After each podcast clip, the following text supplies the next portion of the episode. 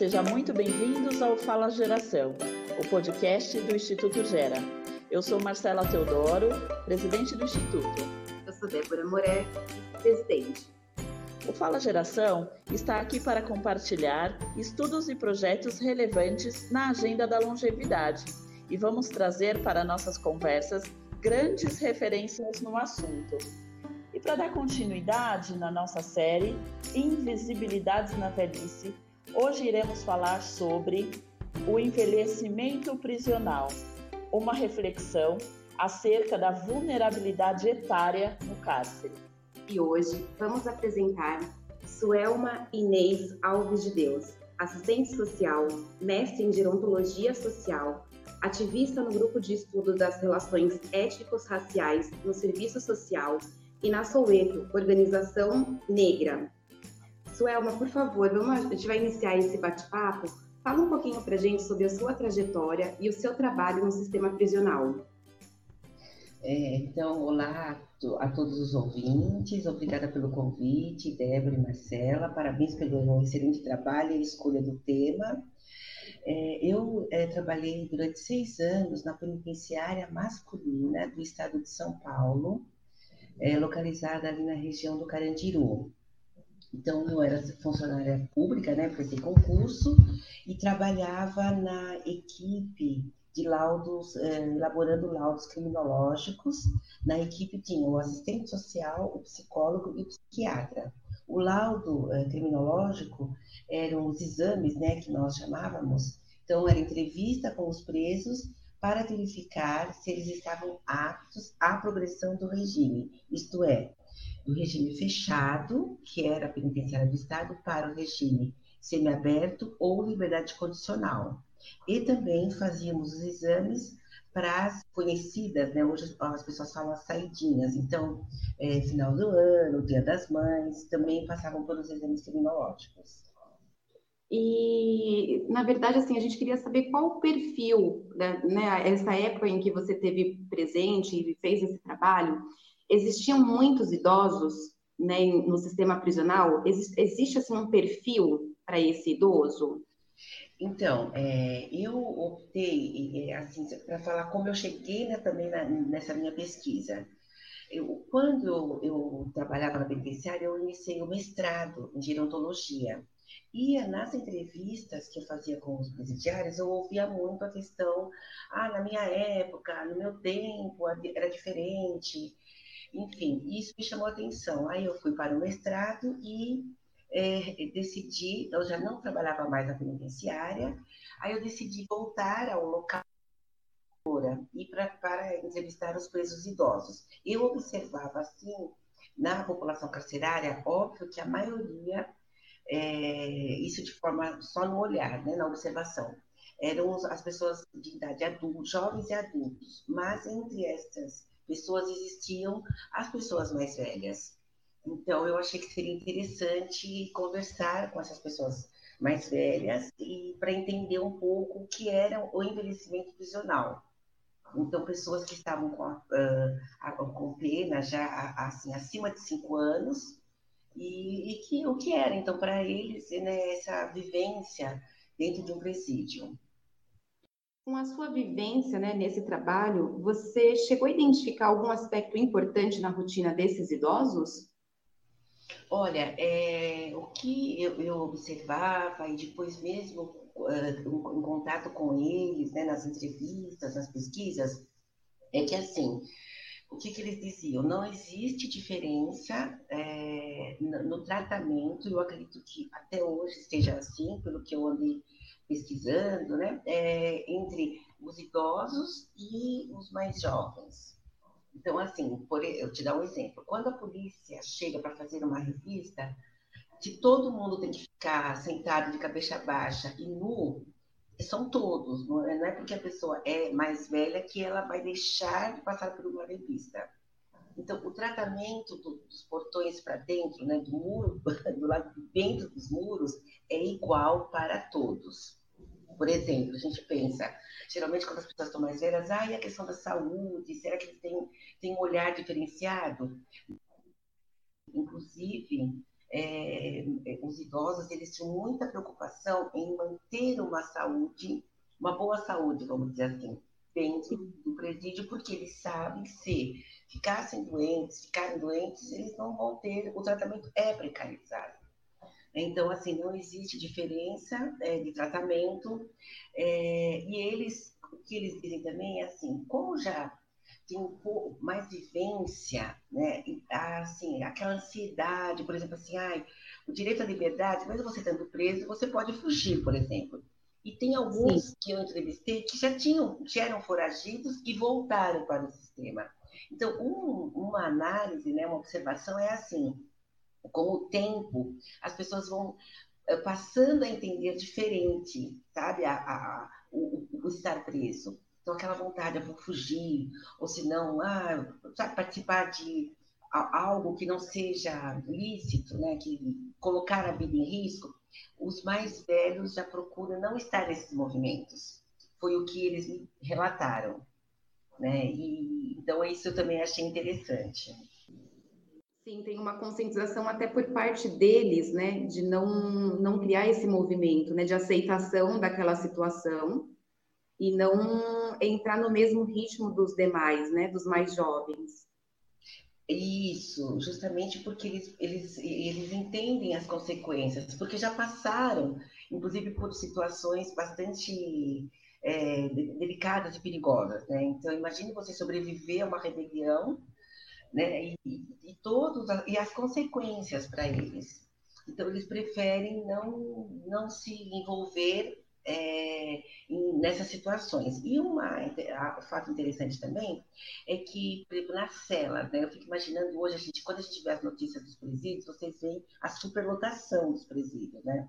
As delegacias, principalmente. Então, a penitenciária do Estado, ela não tinha uma superlotação, então a capacidade dela, ela estava assim, um pouquinho acima da capacidade, mas as celas ainda tinham, tinham alguns que ficavam sozinhos nas celas né? que isso é algo muito positivo, vamos dizer. Mas quando você, igual uns que eu entrevistei, tem alguns que moravam sozinhos na cela e outros que dividiam a cela. Então, dividir a cela, para eles, é delicado, porque eles falam assim: eu não sei quem vai chegar na cela. Né? Então, é, qual é a referência? De repente é uma pessoa perigosa. Eles tinham essa preocupação. Tanto é que uma das pessoas, um dos presos, ele estava na cela, ele tinha um filho dele que morava com ele na mesma cela. Incrível que pareça, pai e filhos né, na mesma cela. Muito triste, inclusive, essa realidade. Mas é o que a gente também sabe que ocorre, né? E aí é isso, eles diziam que, por exemplo, uma diferença hoje que a gente sabe é que eh, nós temos os grupos, né? Então são muitas, muita gente que participa de N grupos, né? É, as facções, vamos dizer assim. E antes você tinha o quê? Ah, o bandido da luz vermelha, Chico Picadinho, era uma pessoa perigosa. Então, ai, chegou um preso perigoso, né? O famoso perigoso. Agora não, agora são grupos. Então, vocês dizem até, a gente não sabe quem é quem, né? Que, de qual grupo ele é. é. Então, é, são as diferenças né, que vão ocorrendo ao longo do, do tempo que eles estão presos, eles vão ficando, vão prestando atenção nessas mudanças. Né? Muito interessante. Suelma, na sua tese de mestrado, né, que você desenvolveu sobre o tema, é, nós gostaríamos que você falasse um pouquinho o seu estudo, né, e a conclusão do seu estudo. Então, eu estudei é, pessoas idosas, homens, né, então não, a minha pesquisa foi com homens, é, e, que tinham, estavam presos há mais de cinco anos, então, eu optei, assim, como pesquisadora, presos que não tinham cometido nenhum crime, por exemplo, estupro, sabe? Eu escolhi né, o tipo de delito também, então, assalto. É, e aí, o que, que eu é, percebi? Tráfico, né? tinha um senhor que ele era traficante, ele se tornou traficante, então, só rapidinho uma história. Ele era empresário, né? E sempre ele falou assim: minha vida sempre foi uma vida boa, eu eduquei meus filhos, enfim. Só que a empresa faliu e ele era, tinha uma empresa de importação e exportação.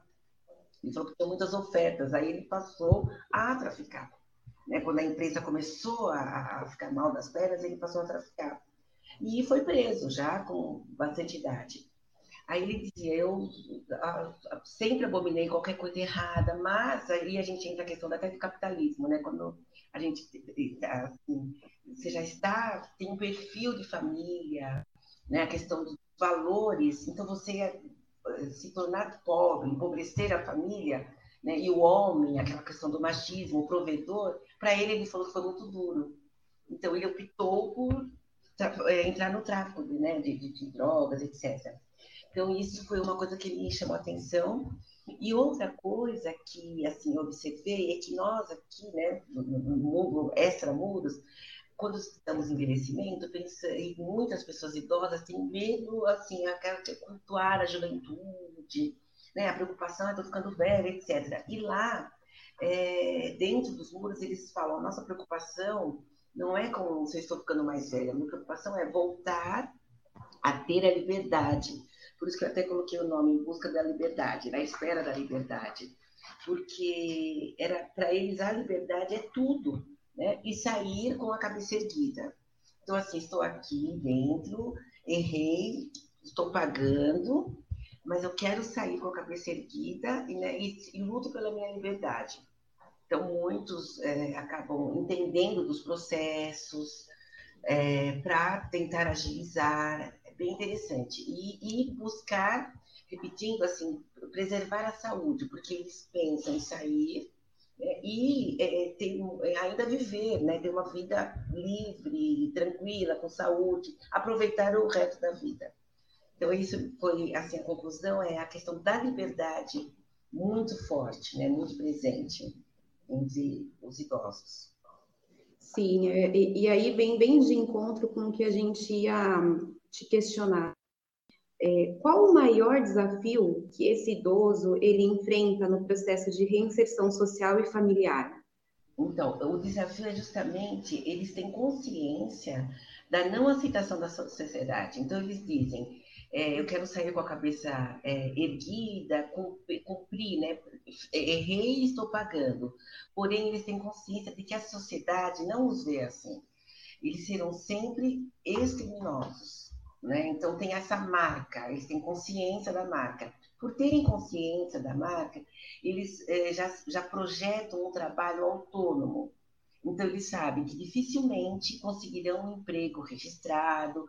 Tem a questão idade e a questão preconceito. Então, os idosos, né, é, cumprem pena, sabem dessas duas questões. Então, quem vai contratar uma pessoa até 50 anos hoje, né, aqui na, para quem não está preso, tem dificuldade de encontrar emprego, imagina uma pessoa que sai com 55, 60, 60 e poucos e é um ex-presidiário. Então, eles buscam, é, já, já projetam um trabalho autônomo. Então, tinha um que falou assim: olha, o lixo é algo muito rico, né? então eu vou trabalhar com reciclagem, que eu sei que eu vou conseguir uh, sobreviver né, do que as pessoas. É, não querem mais, né? Então eles, eles tinham essa consciência. Cada um pensa algo, né, para a vida em sociedade, mas de forma autônoma. Muito interessante. Na sua vivência, é, você observou questões sobre vínculos familiares, restabelecimento de vínculos, ou até mesmo não ter mais vínculo? O que, o que te trouxe sobre essas questões familiares?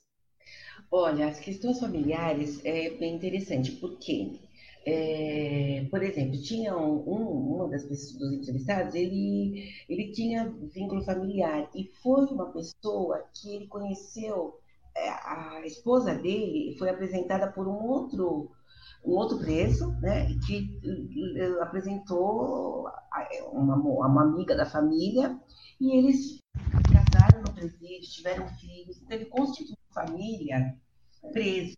Então ele falou, ele, ele dizia, quando eu sair daqui eu devo muito à minha esposa, porque ela que vem até aqui. Durante todo o período, ela fez o movimento. Então ele tinha essa família, filhos, e pensava assim em dar continuidade a esse vínculo familiar.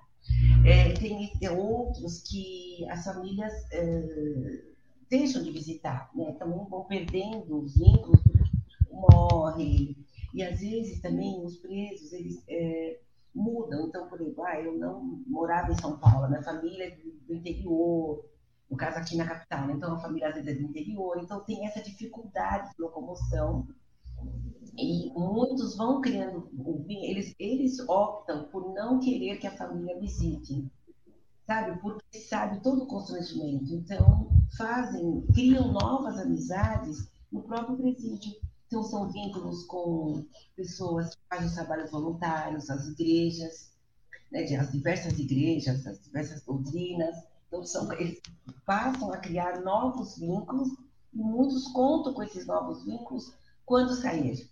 Então, as relações sociais, as relações afetivas, as relações, quando a gente diz familiares, elas são muito diversas por conta da, da própria situação. Uma, ou é a opção do próprio preso não querer é, que, né, que a família passe por tudo isso, enfim, e outros, né, porque a própria família não tem condições de acompanhar.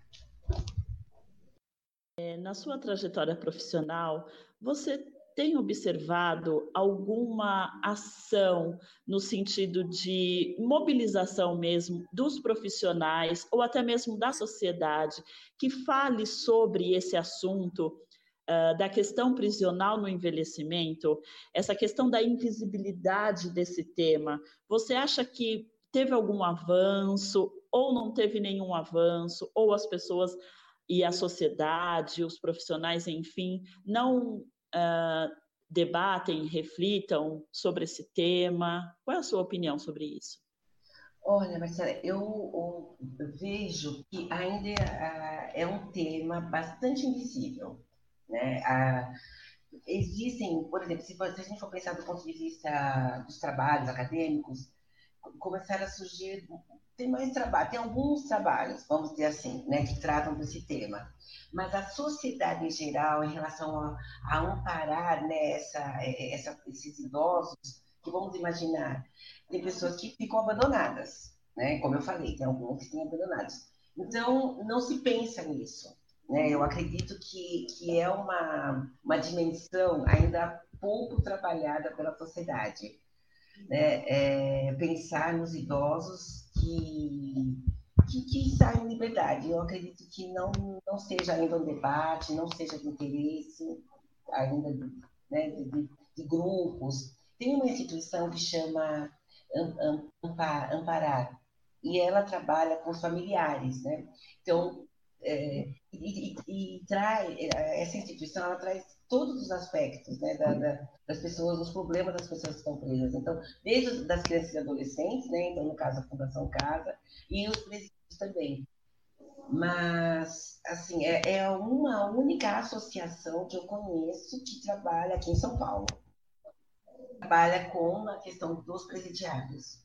E as instituições, como eu falei, religiosas. Então, assim, trata bem, né, fora essas, dessas instituições dessa natureza, a sociedade, de uma forma geral, não quer saber. Eu acho que nossa sociedade ainda está muito naquela.